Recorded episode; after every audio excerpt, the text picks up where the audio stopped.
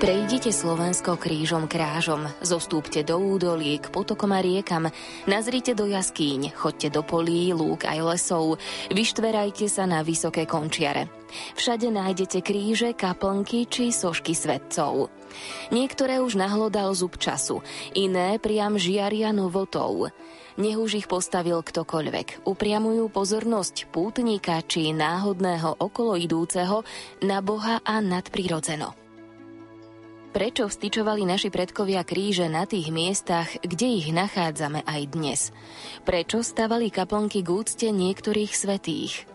Poďte hľadať odpovede spolu s nami v relácii Božie stopy v prírode. Pýtať sa budeme odborníka na stredoveké dejiny Slovenska a významného archeológa Michala Slivku, ktorý sa preslávil výskumom kláštoriska v slovenskom raji. Reláciu doplní hudobný výber Diany Rauchovej. Technickú spoluprácu zabezpečuje Marek Grimolci. Príjemné počúvanie vám za všetkých želá Jana Ondrejková. Turam tirara, turam dara, turam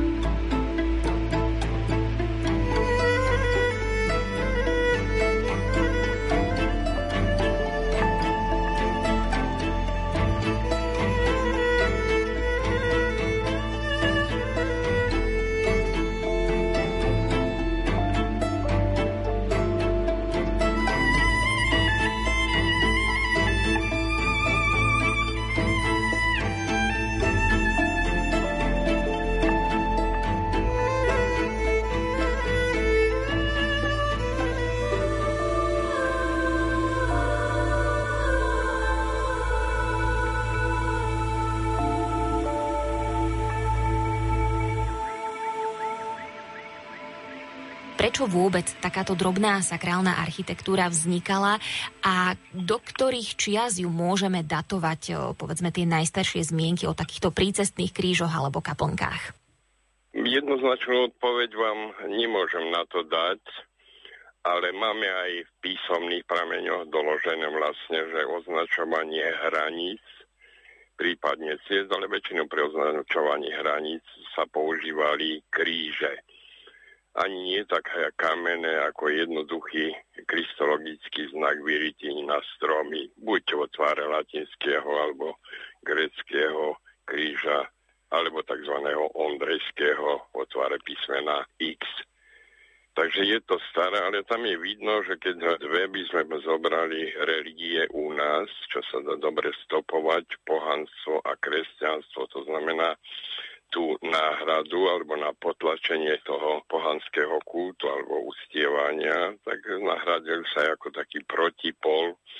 To v religionistike sa hovorí to opozício, nahradil kríž, alebo potom svätyne, ktoré boli zasvetené hlavne takýmto kresťanským rytierom, akým bol svätý Juraj a svätý Michal. Na akých miestach zvykli vznikať takéto kríže, kaplnky? Spomínal som posvätné kamene, ktoré vlastne sú zaregistrované po celej kresťanskej Európe a zvlášť v slovanskom svete. Vy ste spomínali tzv. Božie stopky. To sa objavuje aj v písomných prameňoch. Konkrétne na Pomoránsku je doložené, teda v Polsku dnešnom, v jednej metácii Božia stopka z roku 1281. Je to aj u nás kameň posvätný v Karčave, ktorý sa dodneska nazýva Boží šlit. Šlit to znamená sled, sledovať, Božia stopa, aby sme to doslova preložili. Tie posvätné kamene ako kultové médium takmer nikdy neboli bezprostredným, teda takým predmetom uctievania, ale skôr ako sídlo nadprirodzených síl, duchov alebo duší. Práve teraz ich mapujeme, hoci čo ja viem, na území Poľska je ich zmapovaných do 500 kusov. V Bielorusku teraz najnovšie publikované tiež asi okolo 500 kusov. No a u nás máme viaceré takéto stopy. Známy je oltárny kameň pri Sabinove alebo nad Sabinovom, kde vedľa toho oltárneho kameňa je postavený drevený kríž. Ľudia to poznajú a je známy už v literatúre od 18. storočia. Spomínali sme Kameňany, zaujímavé, čo do dneska vlastne ten výklad nikto nepoužil, Kameňany v okrese Revúca. To je názov od posvätného kameňa, doloženého už v roku 1243, na ktorom sú, by som povedal, ľudskou rukou vyrité stopy. No, miestna tradícia to dáva s takzvaným lojtrom, to znamená rebríkom, nevstaje z nemčiny, lajter, že odtiaľ Kristus vystúpil do neba. Vidíte, samotný názov Kameňany s tou koncovkou príponov Ani znamená miesto, kde ľudia, obyvateľia sa usídlili pri tom posvätnom kameni. Tak čo ja viem, máme Kostolany pri kostole, Močarany pri Močiari, Medzany a tak ďalej. Na Slovensku je niekoľko takýchto názvov. To znamená veľmi významný ten nález. V Vraslavice pri Bardejove máme zase doložené kameň, kde sú jamky, vydlabané tiež ľudskou rukou a samozrejme ľudia do dneska tam chodia, mačajú si tú dažďovú vodu a tým si liečia svoje oči. To znamená tie posvätné kamene, aby sa ten kult neopakoval, hoci sa opakuje až do dnešných čias, tak vždy ako ten protipol sa tam osadil kríž. Väčšinou samozrejme, že drevený, ktorý sa stále, keď už to vyhnilo, tak sa opakoval. A my máme aj na tých miestach aj archeologicky doložené, že nájdeme takúto kolovú jamku z uholnateru, kde predtým bol osadený kríž, zvlášť na miestach, kde predtým stala sakrálna stavba.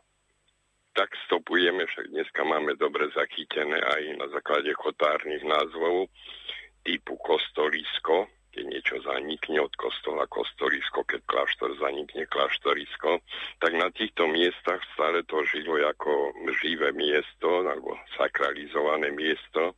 Ľudia osadili drevený kríž. Materiál buď rozviezli na stavbu, použili druhotne, to znamená na mnohých tých zaniknutých kostoloch, ktorý dobre teraz mapuje docent Tirpak z Nitry, tým geofyzikálnym systémom. Máme ich až vyše 50 až do 70 kusov po celom Slovensku. Niektoré boli aj archeologicky už odkryté a v odbornej literatúre prezentované. Takže to sú miesta zase, kde fakticky stala sakrálna stavba, upomína ten posvätný kríž.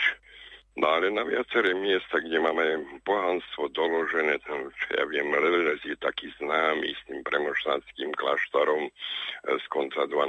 storočia. Vedľa je osada, kapovňa, kapište, to sú známe slovanské kultové miesta.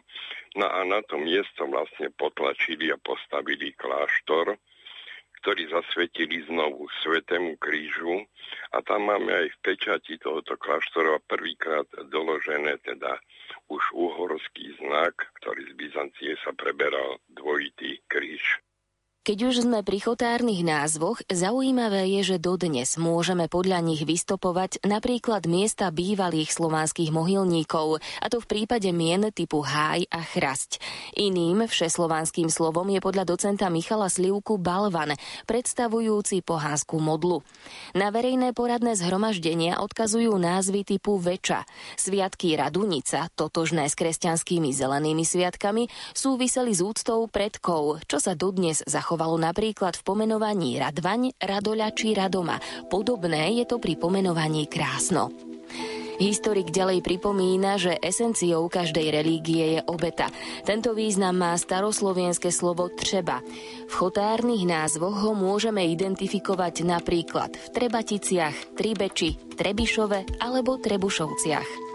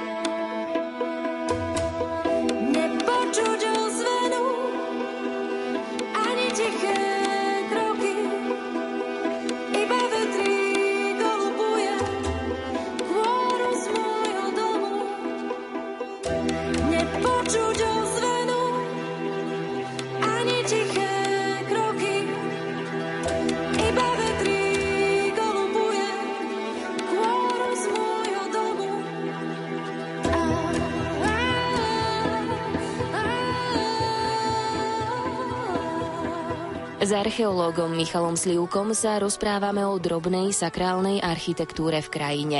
Vo svojej knihe Pohľady do stredovekých dejín Slovenska píše, že každé náboženstvo je substanciou kultúry. Pri stretnutí dvoch vyhranených ideových a ideologických substancionálnych foriem nastáva kontakt a vzájomné prelínanie. Tento proces sa nazýva akulturácia. Pri nástupe kresťanstva cirkev nemohla rudimenty pohanstva odrazu odstrániť a tak im musela dať istú pokresťančenú formu. Docent Slivka v tejto súvislosti spomína list pápeža Gregora I. Veľkého, ktorý v roku 601 napísal arcibiskupovi Melitovi v súvislosti s pokresťančovaním anglosasov, že nie je treba búrať pohanské svätyne tohto ľudu, ale len zničiť v nich sa nachádzajúce modly. Je treba tie svätyne pokropiť svetenou vodou, postaviť v nich oltáre a uložiť v nich ostatky svätých. Lebo ak sú tie svätyne dobre postavené, je treba namiesto kultu démonov vymeniť ich za miesta k cti pravdivého Boha, aby ten ľud videl, že sa nebúrajú jeho svätyne, ale aby sa vypudil omyl zo srdca a priznajúc a ctiac pravdivého Boha, s väčšou dôverou sa ponáhľal na miesta, na ktoré si privykli. Toľko citát z listu pápeža Gregora I. Veľkého. Rôzne kríže, kaplnky a sochy svätcov dotvárajú kolorit našich dolínnych hôr. Ich umiestnenie na týchto miestach malo podľa docenta Michala Slivku už od dávna svoj význam. Dôležité to, čo poznáme z písomných prameňov, dôležité sú vlastne po celej Európe rozcestia a predovšetkým križovatky ciest. To, čo sa u nás aj spomína v uhorských zákonníkov z 11. storočia u Vladislava, u českého Kozmasa a viacerých autorov, že ak by niekto pri studničkách a na križovatkách ciest a naraz cestia prinášal obete, tak nech sa patrične potresta. To znamená, tam bol ten ostrý odpor vtedajšej cirkvi voči týmto miestam a bolo potrebné urobiť istú náhradu. Tieto rozcestia sú tiež veľmi zaujímavé, keď zoberieme, pretože na nich fakticky sú tradične spájané s takýmto pohanskými zvyklostiami, kde sa odohrávali na nich aj veštecké seance, to znamená také zasadnutia, to sú vlastne tie križovatky ciest. Na mnohých týchto miestach vlastne tých, ktorí odišli na druhý svet dobrovoľne, to znamená samovrahovia, tak v noci tá príbuzná rodina chodila k ním pochovať v tajnosti, ale predovšetkým taký úkaz máme o nepokrstených deťoch, ktoré vkladali do nádob a pri polných krížoch vlastne pochovali. Tak máme celú sériu odkrytú na jednej poľskej lokalite pri Žešove.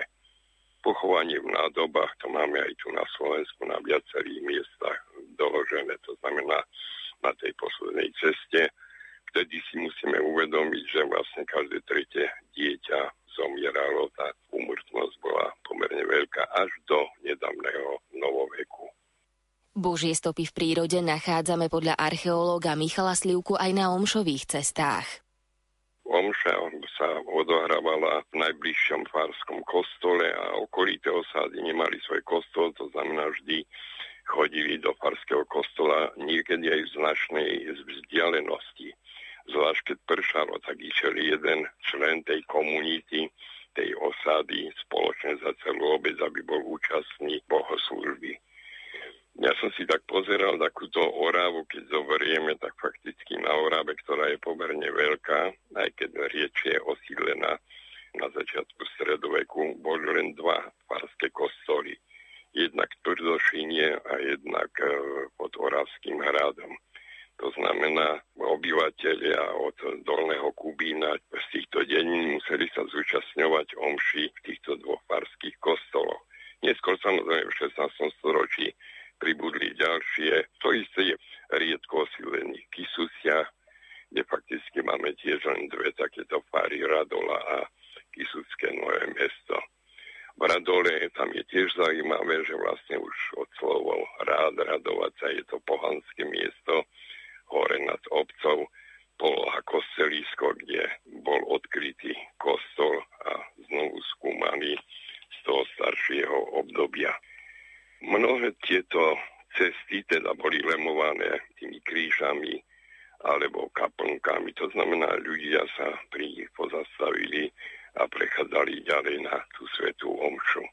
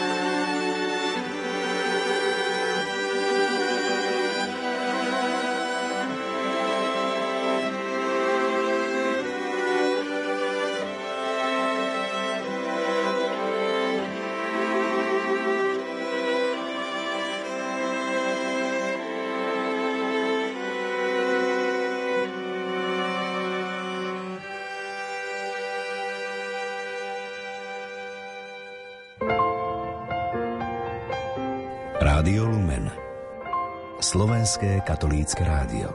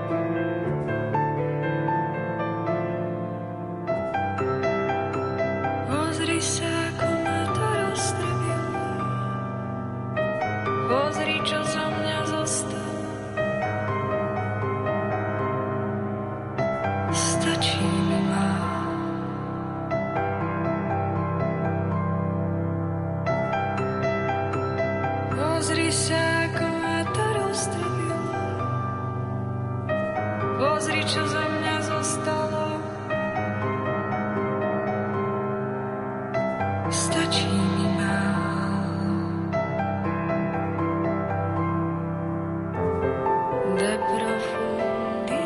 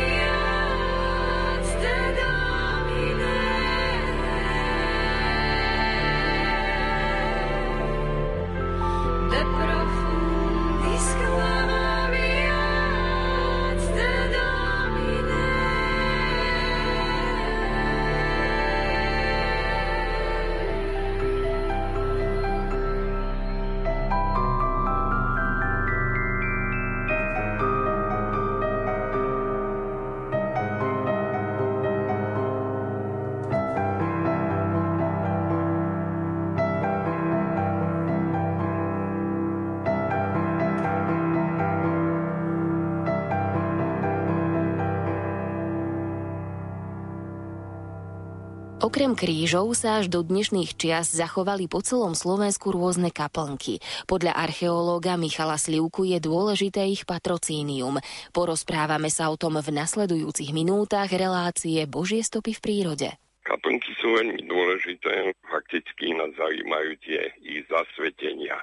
Morové kaplnky, ktoré sú na Slovensku doložené na viacerých miestach. Samozrejme, že v stredoveku nás ten veľký mor zo 14. storočia, takzvaná tá čierna smrť, nás to minulo, ale potom máme od 16. storočia v 17. storočí doložené niekoľko týchto morových epidémií. No a vtedy sa použili v traja takíto svetci. Jednak to bola svätá Rozália, svätý Roch a Šebastián.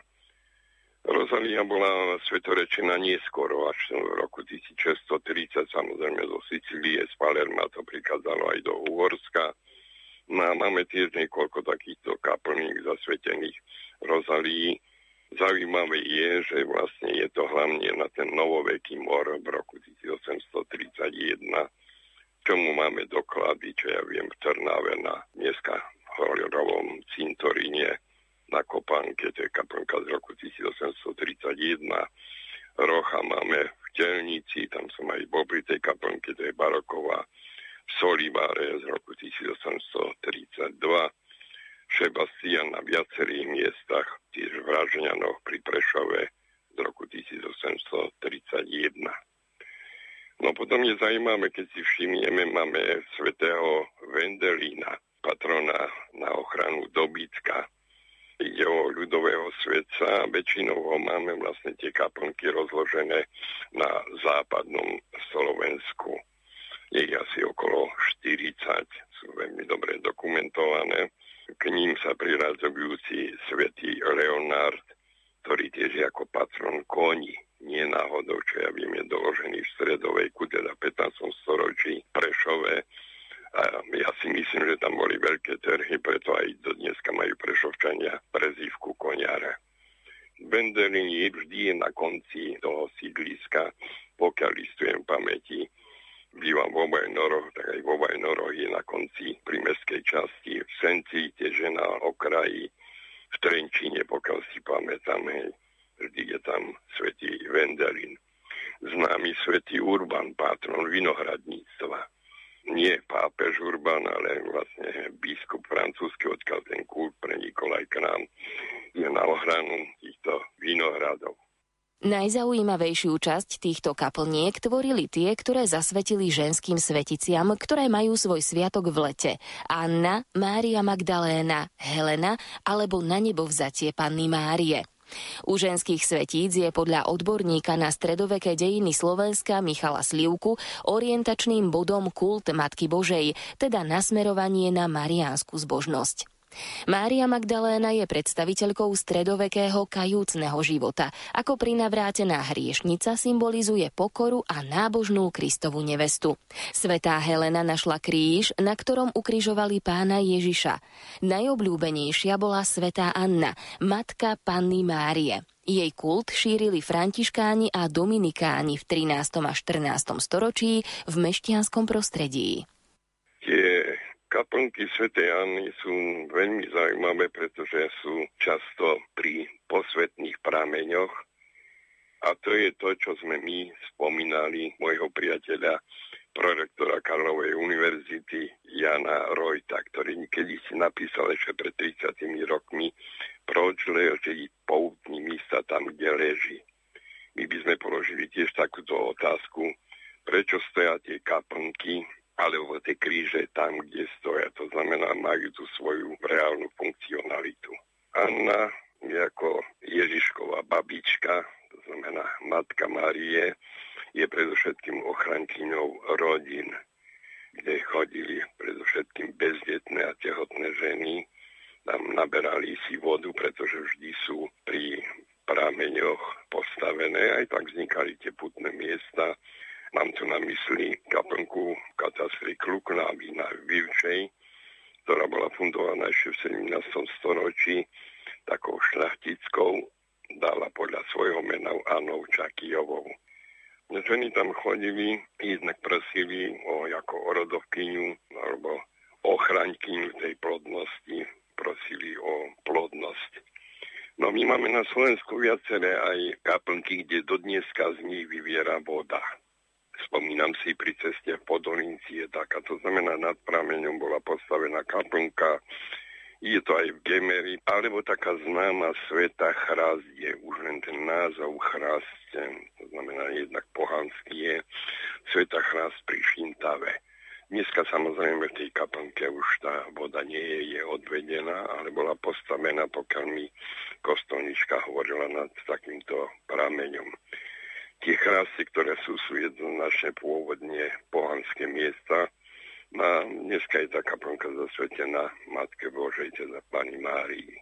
Svätá Helenka, alebo Helena, 18. augusta tu nad Hronským Benedíkom nad kláštorom je kaplnka baroková, kde ľudia volajú, že ku Jelenke vlastne putujú. Ale na viacerých miestach pri Krásnej horke, pri hrade je s názvami doložená v Nižnom Slavkove. To znamená, že aj tieto putné miesta sú známe. Na tomto mieste ešte spomeňme svätých Michala a Juraja. Ich kulty boli podľa medievalistu Michala Slivku zviazané s kristianizačnými akciami a vypudzovaním pohanskej viery. Inštitúcia osoby svetca je v pevnom zviazaní najvyššieho sakra, jeho manifestácie, ktoré v mysliach ľudí prekryla pôvodný pohanský kult. Nech pokoj ako rieka naplní dolinu. Nech trpké chvíle tiesne ťažoby zapominú. Nech každá noc skončí ránom a svet zakvitne orgovánom.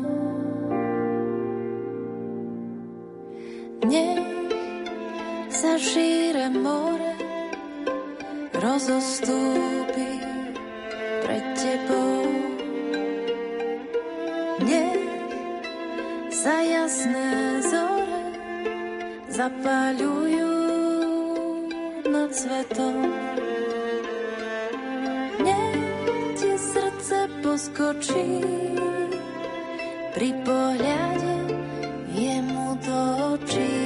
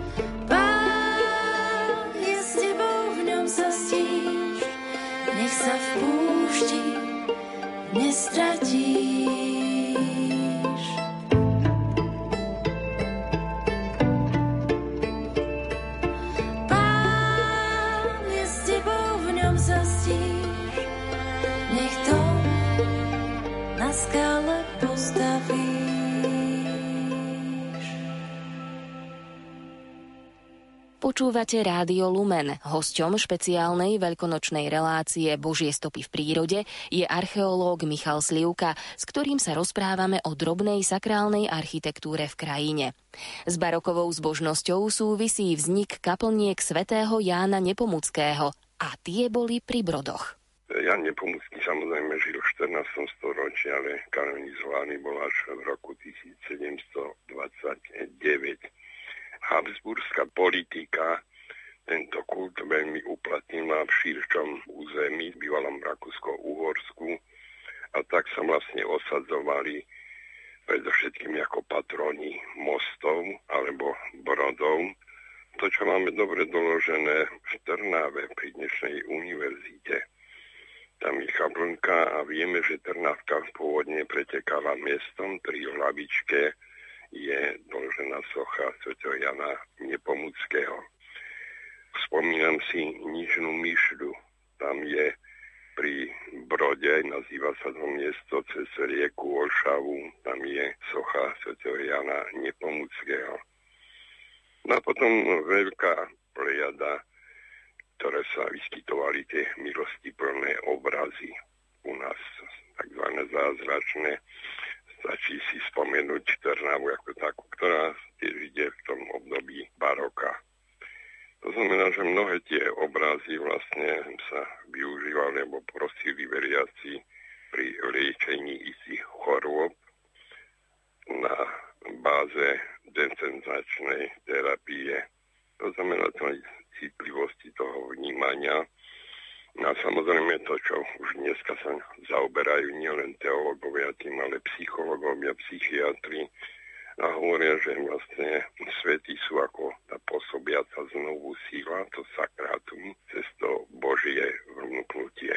Aj to patrí do kategórie tých drobných sakrálnych pamiatok, často osadené do výklenku tej ktorej kaplnky. To znamená, že tú funkciu apotropaickú, memoratívnu až na tú sakralitu, ktorú vlastne môžeme pozorovať do dneska.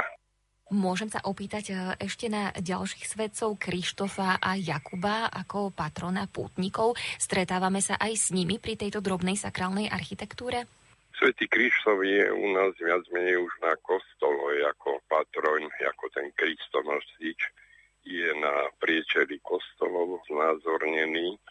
V susednom Rakúsku vlastne vznikali aj bratstva, spolky svätého Krištofa, ktorí vlastne cez Alpy sprevádzali týchto jednotlivých putníkov a samozrejme boli doložené aj tie kaplnky svätého Krištofa. To, čo dneska bežne vlastne používame ako šoféri aj vo svojich autách, že tam visí ten medailónik s vyobrazením toho Kristonosiča. Takže to sú také najbežnejšie. Svätý Jakub u nás je patron, ale nemáme ho priamo tak doložený, že v kaplnkách. Ojedinele, ale súvisí to od toho konca 12. storočia s tým ruchom už do španielskej Kompostery, to znamená s veľkým mimokrajinským pohybom putníkov, predovšetkým tie cirkevné hierarchie alebo kráľovských súit alebo mnohých bohatších štáticov. To je taká špeciálna kapitola, ale nemáme to v nálezoch doložené, čo ja viem, tými typickými jakubskými mušličkami, čo majú susedné Poľsko alebo v Čechách. A zaujímavé, že putníci, keď donašali tie isté, by som povedal, suveníry, tak tie používali alebo dávali do hrobov, alebo ešte aj v Moste v Čechách hodili do studne, aby bola vždy tá čistá voda. To znamená dotyk tým miestom toho putujúceho, to, čo nakoniec aj mušlička to symbolizuje. Viacero by sme mohli ešte tam povedať do toho prostredia, ale to je celkom iná kapitola, sú Kalvárie na Slovensku, čo je tiež vlastne odraz barokovej zbožnosti, tie veľké, ktoré poznáme v Nitrebanskej šťavnici u nás. Ale pôvodne je treba povedať, že malo to len 7 zastavení, čo nám veľmi dobre prezentuje kláštor františkanský na Katarínke. Tam som pôvodne zachovaná tá rytina, zobrazuje 7 týchto kaplniek. Potom neskôr sa samozrejme aj pod vplyvom františkanov rozšírilo na 14 zastavení. Keď už spomínam tú Katarínku, tam je tiež zaujímavý úkaz, teraz najnovší archeologický. Bola tam odkrytá na mieste barokového kláštorného kostola staršia kaplnka. Samozrejme, tá skala bola tak upravená, že vlastne bola zasekaná do tejto skaly, čo pôvodne by sa dalo tiež vlastne uvažovať, či nešlo o posvätný kameň nahradený tou kaplnkou, teda pred kláštorom svätej Kataríny. Je to nad obcov, nádherné miesto, kde sa už 20 rokov tam sprístupňuje celý tento areál mladými aktivistami. Takže to je ďalší takýto príklad, ktorý teda jeho výskum stojí ešte pred nami.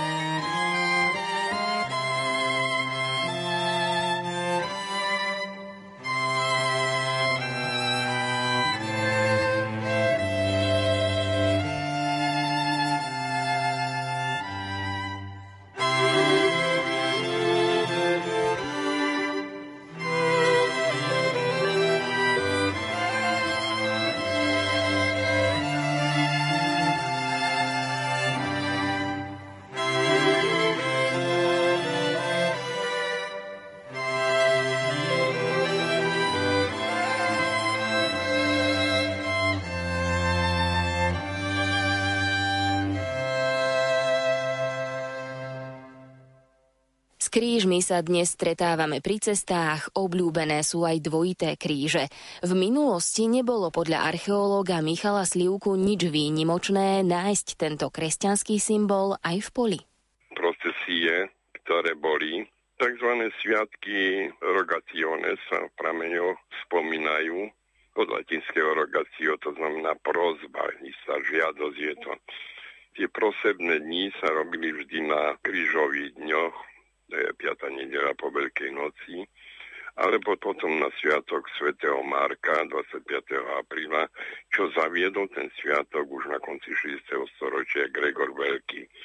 To znamená prosby za budúcu úrodu, ale aj ochrany poľnosti pred krupobytím a inými neduchami, takže tie tiež sprevádzali vlastne kríže.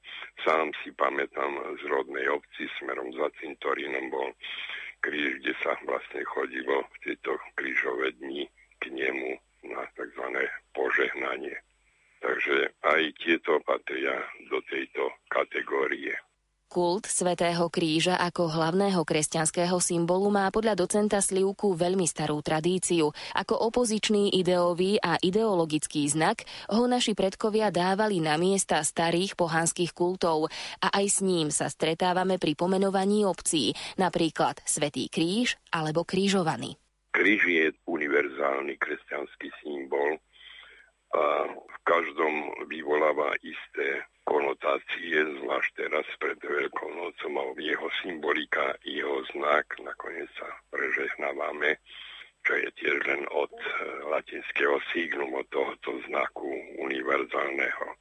Naspomínam si, keď nám raz tak prednášal na chate profesor Vladislav Hanus, hovoril, že keď sedel v celé 50. rokoch, tak si nechtom vyškrábal celé kríž. Ten mal preňho veľkú ozajtú konotáciu a ten ho držal, dodával mu tú sílu. Toto dneska pozorujem a vždy pripomínam, pretože 50. roky tie celé to bolo doslova utrpenie, tam si nesmeli spať. Jeho to držalo nad honom, tak vtedy som si uvedomil, ten dotyk s týmto krížom, ten znak má svoj väčší význam, jeho aj symbolika, jeho sila. Bežne, keď zoberieme značky v otvare kríža, keď sú na krížovatku, tak pre ľudí to nič nehovorí. Ale ako náhle sa postaví v sakrálnom prostredí, už človek zbystrí svoj úmysel a ináč sa na to díva, na ten rozmer jeho a na ten jeho význam. No, mnohé cesty nám do dneska lemujú tiež kríže. To, čo pri autohavárii alebo motocyklovej havárii vlastne zahynuli, tak ľudia na tú pamäť dávajú, na tú spomienku, ten kríž. Znovšie aj by sme spomenuli dvojité kríže, ktoré sa hlavne vznikom Slovenskej republiky v roku 1993 začali dosť tak rozmnožovať, v rámci takého národného znovuprebudenia alebo rojčenia predstave, že vlastne stavajú cyrilo-metodské kríže. Tu musím poznamenať, že ani jeden misionár nepoužíval dvojitý kríž, ktorý má starý byzantský pôvod a nakoniec vieme, že prvýkrát sa objavoval vo svetských rukách u cisára Justiniana na začiatku 8.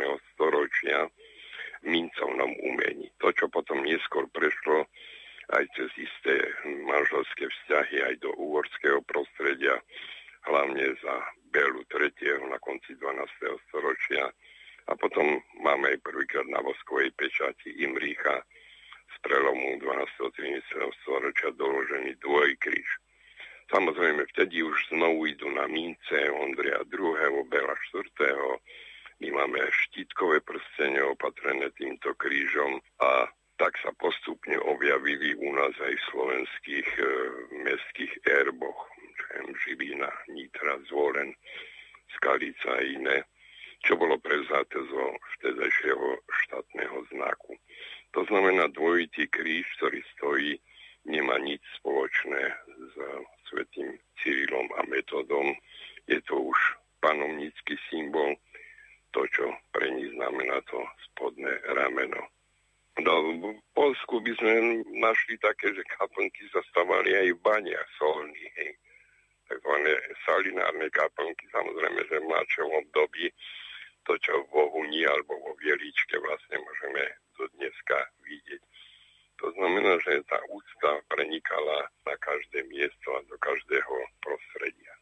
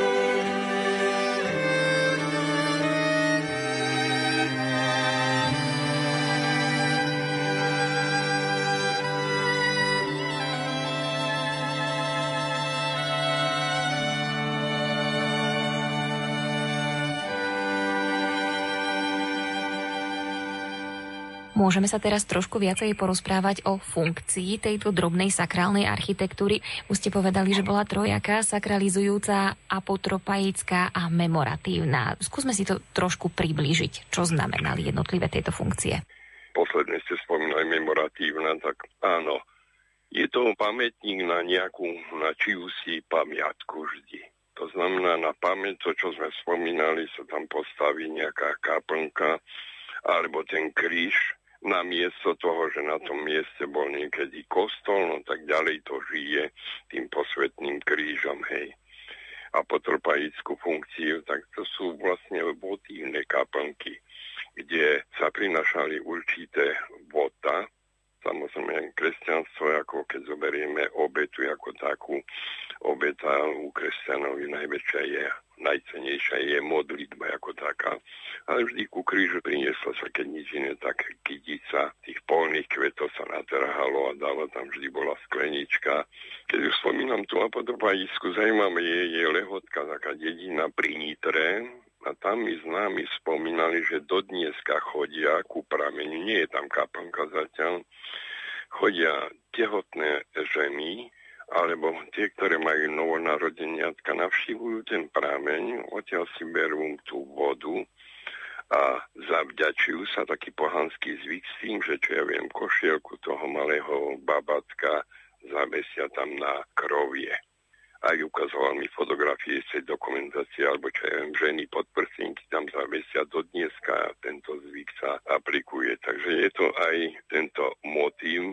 No a potom to, čo som hovoril, že nie náhodou na to miesto, také tie križovatky sme spomínali, čo sú veľmi dôležité, ktoré nám vlastne určujú fakticky aj tie trasy jednotlivých ciest stredoveku, ktoré dneska nie sú identické s dnešnými cestami. Zvlášť pre putníkov, to je samozrejme, aj keď zoberieme naše putnícke určite miesta. To znamená, pútnik vie, kde ide, aby sa dostal do cieľu, tak ide istými skratkami.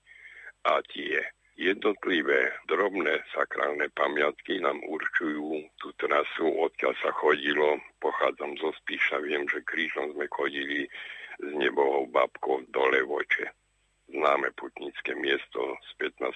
storočia. To znamená, na tom chodníku vlastne bolo viacero kaplniek alebo kríž, kde sme sa zastavovali, sa tam istá ústa dala, pomodlilo a išlo sa ďalej do toho miesta.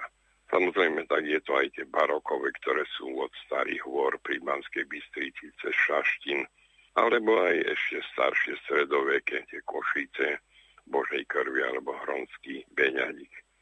To znamená, že to miesto znovu nájsť, vlastne znovu regenerovať toho svojho ducha. Dneska to žije u ľudí.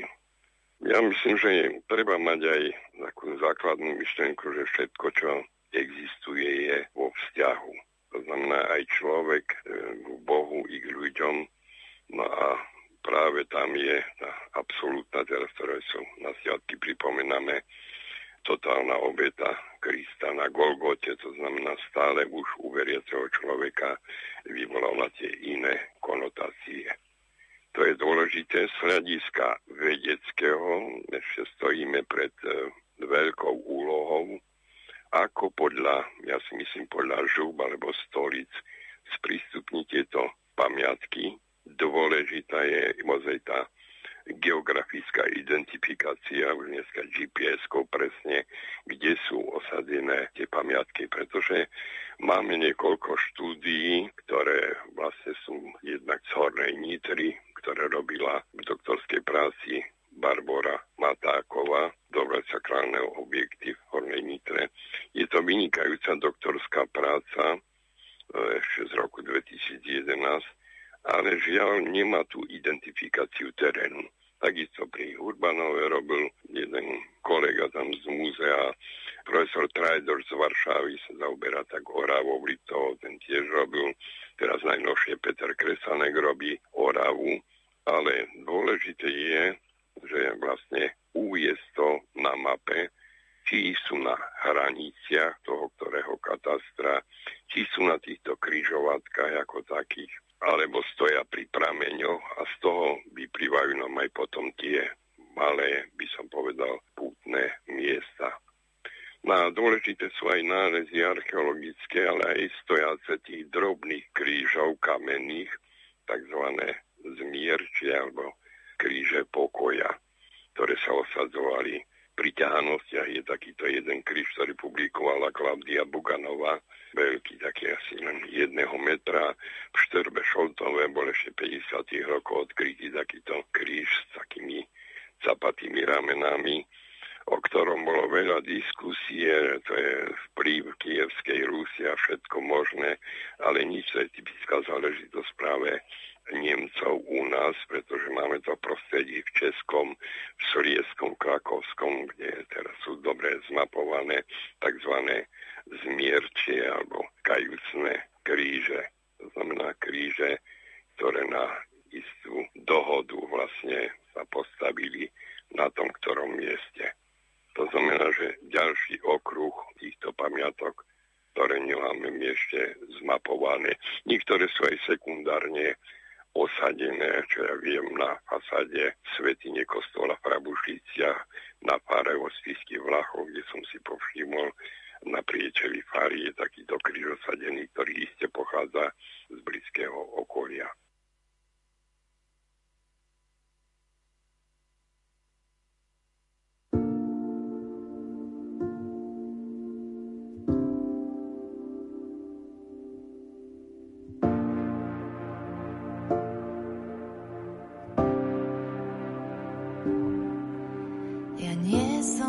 Taký umelec, čo morské prúdy prehovorí, nech chvíľu vlny penia a nech sú kľudné, krátko pozotmení, čo jemný prameň vody vedie úbočiami, dolinami. Nestratí sa nádej svojich, ako ako mohutný strom vpláva do morskej hĺbky. Ja nie som taký umelec, čo svoje hviezdy pozná po mene. Galaxie vzdialené nič neupúta viac na nočnej oblohe. A ktorá z nich je vlastne prvá a ktorá posledná? Z miliardy miliárd a každá z nich je iná. A ktorá z nich je vlastne prvá a ktorá posledná?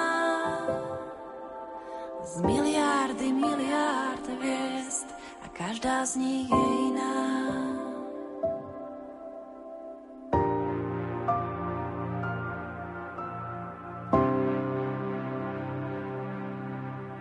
Keď vetrík nebom náli, sivé mračná po letnej oblohe, belasé plátno maliara rýchlo mení obrazy na scéne.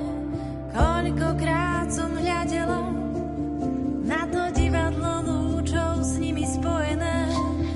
Oslnivá krása, ktorá je a o chvíľu pominie.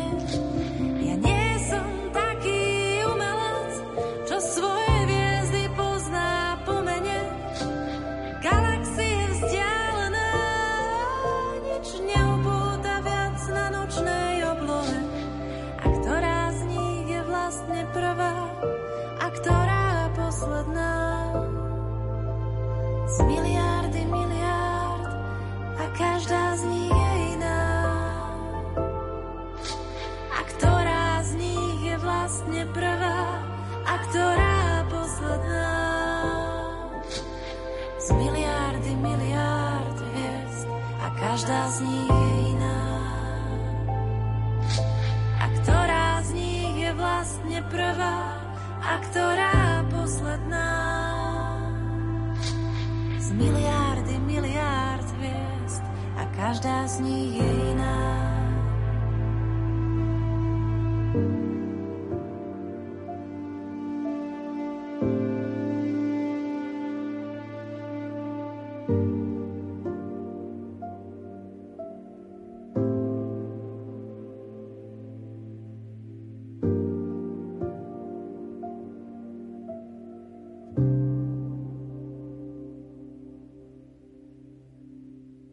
Na vlnách Rádia Lumen počúvate reláciu Božie stopy v prírode. S archeológom Michalom Slivkom sa rozprávame o drobnej sakrálnej architektúre. Kríže vstyčovali naši predkovia aj na šibeničných vrchoch. Z deň právnej histórie vieme, že vlastne vždy sa tie úkony právne vykonovali na hraniciach. Tu máme znovu. To znamená, šibenice, ktoré máme na Slovensku alebo v nemčine, pri Kremnici, Galgenbergi, máme ich asi okolo 100 z tých šibeničných kopcov. Na mnohých miestach vieme identifikovať, že do dneska je tam drevený kríž. Spomínam si Spišský šťavník, na tom mieste pri Nových zámkoch jedna dedina.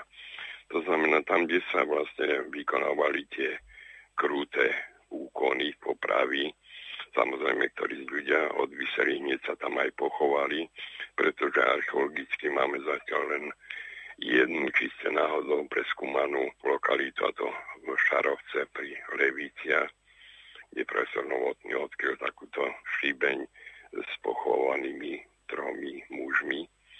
No a ďalšia bola narušená pri Hlohovci, šibeň, to ešte v 60. rokoch sa zachraňovalo. Na ďalšie, ktoré sú ako relikty väčšinou štvorcového pôdorysu z nachucov postaveného kameňa. Samozrejme tam tá drevená väža bola, na ktorej sa vykonovala tá poprava. V susedných Čechách práve teraz vyšiel zborník šibenice na Južnej Morave. To miesto ako by sa opatrovalo, alebo dali tam možno, že príbuzní osadili aj na tie miesta drevené kríže. Ako miesto tiež utrpenia alebo popravy. Pán docent, ako súvisí reformácia a následná rekatolizácia so vznikom a s výstavbou takejto drobnej sakrálnej architektúry? Habsburgovci ako hlavný, by som povedal, na čele tej protireformačnej politiky Už samozrejme bolo to v rukách fakticky, keď zoberieme reholníkov aj u nás na Slovensku v tých silných nemeckých oblastiach, kde tá, by som povedal, pokojná reformácia zasiahla, tak sa usadili, a to aj na vidieku, františkáni, na minoriti, ktorí vlastne šírili tú protireformačnú politiku, takisto aj jezuiti neskôr, preto sa aj celý barok dáva, že to je jezuitský barok, ktorého odrazom sú potom aj tie pútne miesta, veľmi dôležité, neviem, pri Banskej Bystrici Staré hory sú toho dôsledkom. Vždy sa postavil ten objekt ako taký a v rámci tej ľudovej, by som povedal, viac zbožnosti ľudia nasledovali a samozrejme vždy sa tam brala alebo ochrana Matky Božej, to znamená tie mariánske zasvetenia. Nie je to náhoda, pretože aj keď zoberieme staršie stavby, čo ja viem, Levočaputnícke miesto, tak vtedy vlastne tá ideológia husitizmu mala svoje korene aj u nás, bratrické hnutie, ktoré poznáme, nie náhodou vlastne sa tam postavilo putné miesto, ktoré sa slávi začiatkom júna, a vznikali aj bratstva toho navštívenia Panny Márie. To znamená, práve je to na spíši jedine, lebo čo máme a v Kežmarku. Aj neskôr, keď zoberieme nebezpečenstvo Turkov, k čomu sa vlastne vracal národ, tak sa vracal ku Matke Božej. Až by sme mohli prechádzať ďalej, nielen tá reformácia, ale aj za komunizmu. Však tie masové púte, ktoré sme absolvovali od Vyšehradu po Levoče, to bolo ako aj protest proti totalitnému systému. To znamená utekanie sa pod ochranu Matky Božej. To, čo nakoniec my sme jeden z prvých národov, keď zoberieme Uhorsko, boli zasvetené Panny Márii, čo až neskôr potom prevzali aj Poliaci, aj Španieli, ale už kráľ Štefan zasvetil celé Uhorsko pod ochranu Matky Božej. To znamená, reformácia, aj keď je posudzovaná z každej strany, a práve teraz čítam veľmi dobrú prácu Tomáša Petráčka, to je český historik vynikajúci, pôvodom teda kňaz, ktorý napísal knihu Západ a jeho víra, to znamená tie tézy o reformácii. Sám pojem reformácia sa vzťahoval na obnovu životných foriem štýlu života, nie na náuku. To znamená, to keď zoberieme aj tie pútne miesta, ktoré ono tak ide, nie o náuku, ale na ten život, na nápravu vlastne, alebo uvedenia do pôvodného stavu. No dneska zaslúhom, aby to zasiahlo predovšetkým západnú Európu, sám Jan Pavol II mal tú veľkú myšlienku vlastne toho, a to, čo sa stále zbližuje, hľadať tie prvky ekumenizmu. To znamená, už sa neberie tomu by, aby, ale v podstate, aby bol jeden duch, pretože je ten istý Boh nad všetkými, nad nami.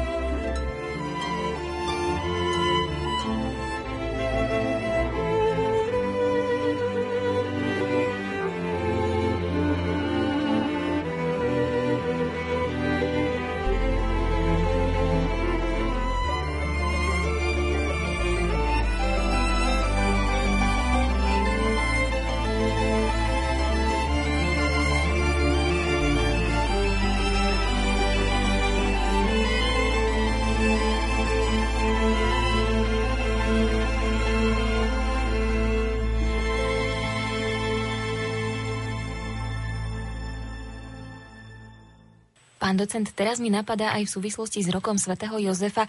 Máme doložené aj nejaké kaplnky svätého Jozefa, ktoré sú staršie, ako povedzme, od tých 90. rokov.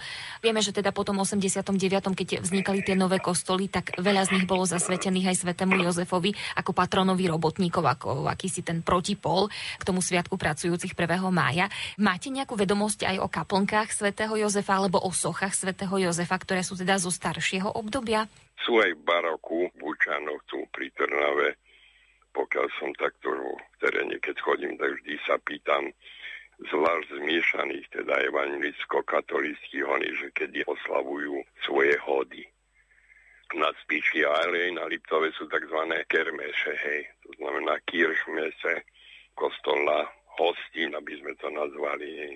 Takže väčšinou tam je to, lebo aj evanjelíci vlastne tú hostinu používajú na sviatok pôvodného patrona. Ale pokiaľ sú, tak väčšinou ten Jozef, pokiaľ viem, je to novovek na Slovensku. Je ich niekoľko týchto kaplniek, ale tým som nevenoval takúto pozornosť. Pán docent, čo hovoríte na tie súčasné snahy ľudí stavať kríže, stavať kaplnky, dávať niekde v prírode buď malé sošky Panny Márie alebo nejakých iných svätých? Keď tam chodia, tak sa môžu aj pomodliť, zastaviť sa, porozmýšľať. Všetky tie drobné sakrálne pamiatky patria ku mentálnej vybavenosti alebo v podstate veci tej imanencii našho národa. Nedá sa nič robiť a skôr by som videl tú ochranu, aj tú pamiatkovú ochranu zveľaďovať ich, pretože ide o, nechcem použiť to otrepané slovo, dedičstvo otcov. Zachovaj nám, Páne, áno, Pán by vám zachoval, ale vy sa o to nestaráte asi v tomto zmysle, hej. No ale je to veľmi žiaduce, ale aj stavanie týchto nových, pokiaľ zapadá to do prírody, teda do urbanistiky, alebo vonom, tak samozrejme, ľudia potrebujú, teraz zvlášť v tej pandemickej situácii to vidno, že ľudia sa radi vracajú aspoň na tie miesta a majú ten priamy dotyk. Z vedeckého hľadiska, to už som spomínal, pre mňa to má veľký, veľký význam ich spracovanie, hej, čo bude potrebovať vlastne viacerí alebo tím odborníkov, aby to mapovali v rámci jednotlivých storíc, pretože celé Slovensko sa nedá knižne urobiť v jednom diele, tak aspoň v tomto, samozrejme s týmito presnými mapkami dokumentovaným, aj s inskripciami, ktoré na nich sú, kto to postavil, kedy postavil a hľadať, aspoň keď nič iné, vo párských kronikách alebo vo vizitáciách pôvod toho. Máte aj vy nejaké také svoje miesto, svoj kríž alebo kaplnku, ku ktorej radi chodíte? No, poviem vám pravdu, že tu som ako cespolný, bývam v Bratislave vo Vajnoroch a môj kríž je vlastne, už som spomenul, sú tu viaceré, však som ich aj spracoval, ale chodím na cintorín, tzv. Hosanový kríž, ktorý je na každom cintoríne mimo kresťanskej stavby, u nás je cintorín vedľa farského kostola. Hosanový, teda ten oslámny kríž, kde človek si tam pri ňom jednak poďaďkuje a vždy si pamäť zalieta ku nebohým rodičom, už aj ku bratovi alebo ku priateľom. Druhý v lete, keď som na Kláštorisku, je tam vedľa kaplnky, čo je tiež zaujímavé, postavený už kamenný kríž v roku 57, v ktorom je nápis Pamätaj na smrť, to znamená to známe kartuziánske memento mori.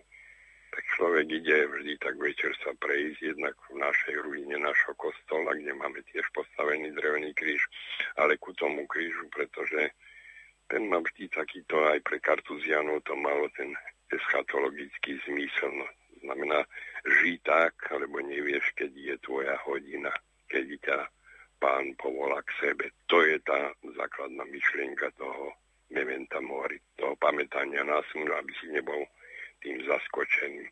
V nízkom prostredí samozrejme to platilo par excellence. Tam človek nachádza aj isté takéto uvoľnenie. No a dosť veľa chodím po teréne, to znamená všade si tie všímam poznámky, človek sa tam zastaví, hej.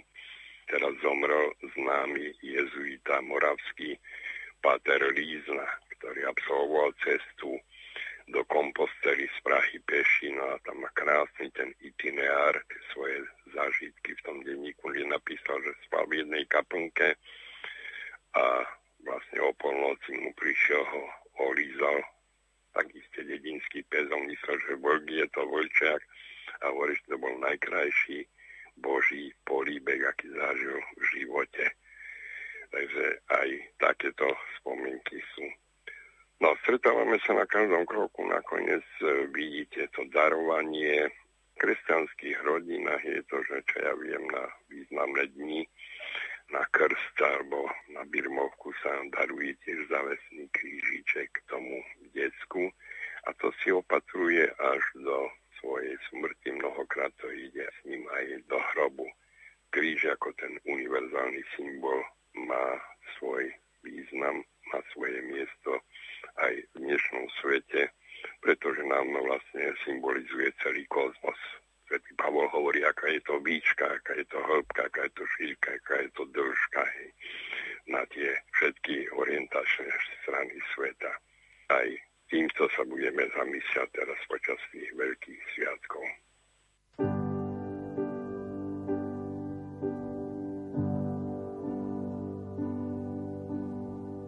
Odíď, túžba, som z teba neslobodná. Chcem sa odraziť od dna, kde hľadám pohyb a šťastie, kde rastie, kvitne a dozrieva.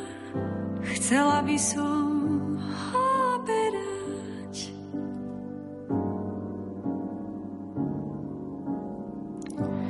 Odíď, úzkosť, chcem sa nebáť tmy, čo poltí sen v pomalom smede na púšti, kde v bezvetrí vyústim ako mútna rieka, cez ktorú nepreteká živé.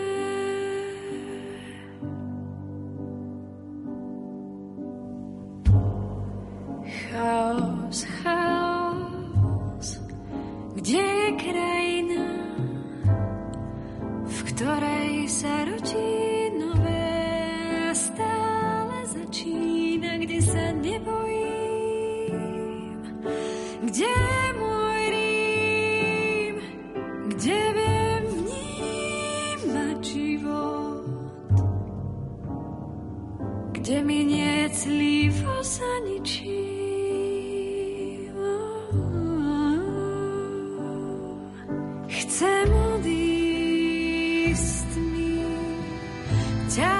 Svetlom ako bobínavá rastlina, chcem odísť z chmly, začiatky čerstvo voňajú, chcem stále začínať, žiť nové, murovať zámky snové, žiť nové, žiariť svetlom komét, už sa nebudem.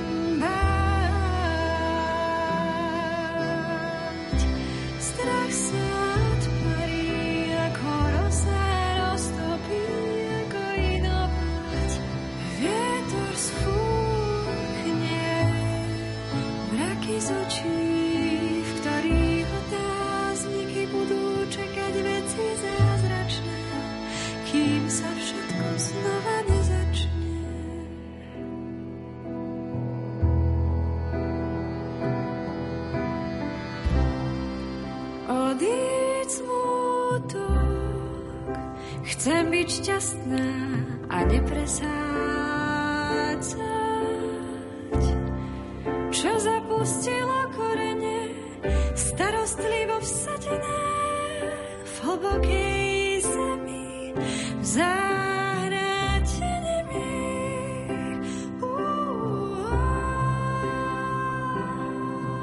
Chcem odísť z tmy, ťať sa za svetlom ako popínavá rastlina. Chcem odísť z tmy, začiatky čerstvo voňajú, chcem stále začínať, žiť nové, budovať zámky snové.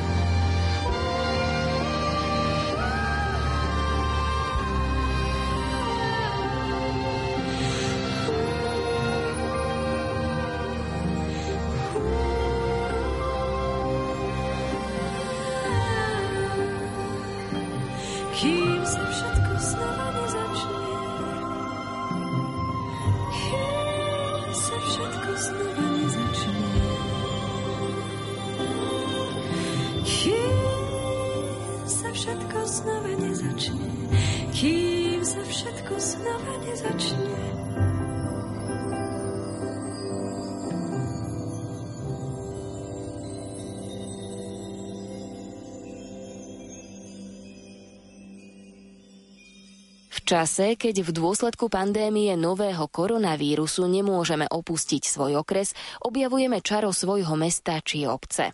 Zisťujeme, že každé má svoj genius loci. Niekedy sa nám až zatají dych, keď objavíme, čo sa skrýva priamo za našimi humnami. Pristavíme sa pri kríži či kaplnke, okolo ktorých už roky chodíme do práce, alebo sa cielene vyberieme na prechádzku ku krížu na kopci, o ktorom vieme, no zatiaľ sme pri ňom neboli. V relácii Božie stopy v prírode sme chceli vysvetliť, prečo takáto drobná sakrálna architektúra vznikala, aký význam má geografické miesto, kde stojí, a tiež sme sa venovali niektorým častým a obľúbeným patrocíniám. Naším sprievodcom bol významný medievalista, archeológ a znalec kresťanských dejín nášho územia, docent Michal Slivka. V relácii sme s láskavým dovolením autora použili aj citácie a informácie z jeho knihy Pohľady do stredoveku dejín Slovenska. Táto téma je rozsiahla a dalo by sa o nej diskutovať oveľa dlhšie. Veríme, že sme vás zaujali a prežili ste v našej spoločnosti príjemný čas. Za pozornosť vám v tejto chvíli ďakujú hudobná redaktorka Diana Rauchová, technik Marek Grimolci a redaktorka Jana Ondrejková. Prajeme vám požehnaný deň z Rádiom Lumen.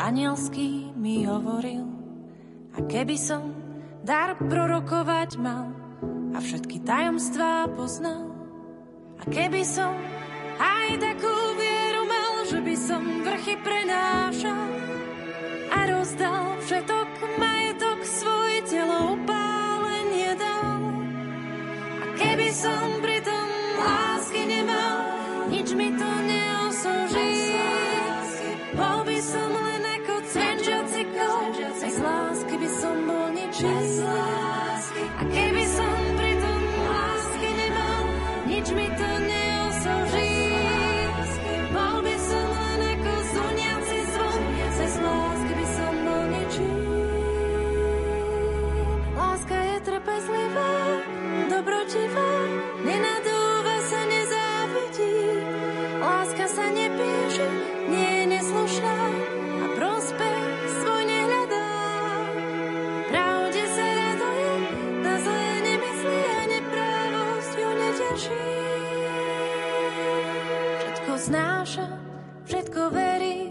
Všetko dúfa, všetko vydrží, všetko znáša, všetko verí, všetko dúfa, všetko vydrží, všetko znáša, všetko verí, všetko dúfa, všetko vydrží, všetko znáša, všetko verí.